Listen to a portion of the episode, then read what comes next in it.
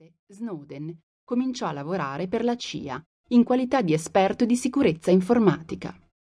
Le sue conoscenze informatiche e di Internet e un talento naturale per la programmazione gli consentirono di far carriera molto in fretta, nonostante non avesse conseguito nemmeno il diploma di maturità.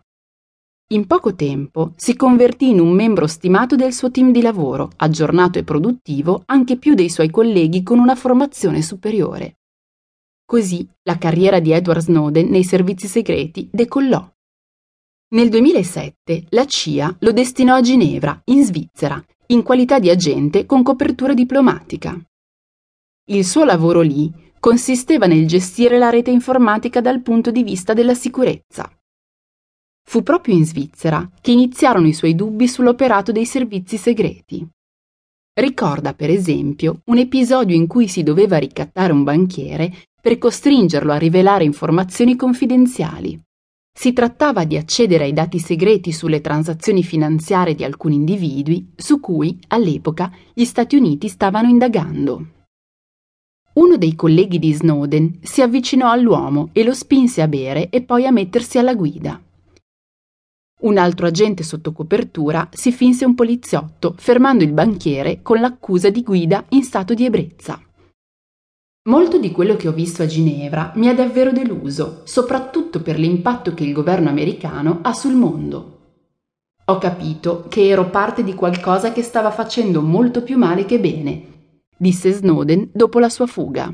Infatti, fu proprio a Ginevra che il giovane diplomatico pensò per la prima volta di rendere pubblici dei segreti governativi.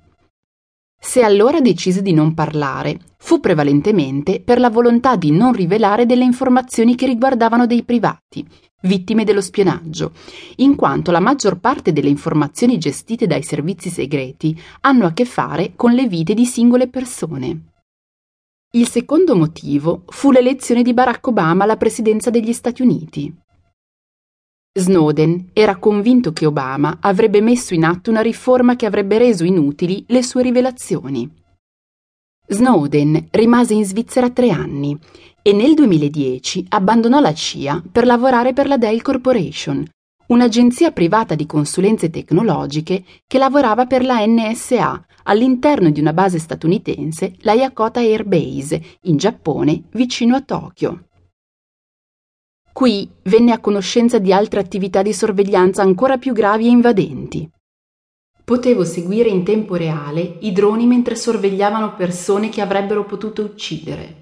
Potevo osservare interi villaggi e qualsiasi cosa facessero i loro abitanti. Vedevo la NSA monitorare le attività telematiche degli utenti mentre digitavano sulla tastiera. Mi sono reso conto di quanto fossero diventate invadenti le capacità di sorveglianza degli Stati Uniti.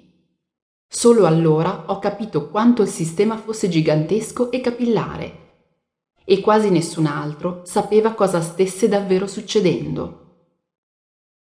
Negli anni trascorsi in Giappone, il suo addestramento si intensificò e seguì tutti i corsi necessari per diventare un cyber agente d'élite, uno in grado di forzare qualsiasi sistema di sicurezza informatico, anche i più sofisticati.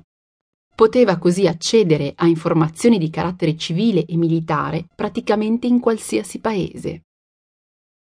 Alla fine del suo training fu scelto dalla Joint Counterintelligence Training Academy della DIA per trasmettere le sue conoscenze di cyber controspionaggio in un corso mirato per tali attività nei confronti della Cina. Nel 2011 Snowden tornò nel Maryland, dove lavorò un anno per la Dell, ma sempre per conto della CIA. Il suo compito era quello di collaborare con Microsoft e altre aziende attive nel campo della tecnologia per creare dei sistemi di sicurezza informatici all'avanguardia che permettessero alla CIA e ad altre agenzie di proteggere i loro documenti e le informazioni in loro possesso. A marzo del 2012 fu trasferito alle Hawaii, all'interno di una base della NSA specializzata nel monitoraggio informatico della Cina e della Corea del Nord. Snowden racconta quel periodo come una fase molto comoda della sua vita. Conviveva con la sua fidanzata, Lindsay Mills, in un luogo paradisiaco e percepiva uno stipendio annuale di circa 200.000 dollari. In questo periodo, Snowden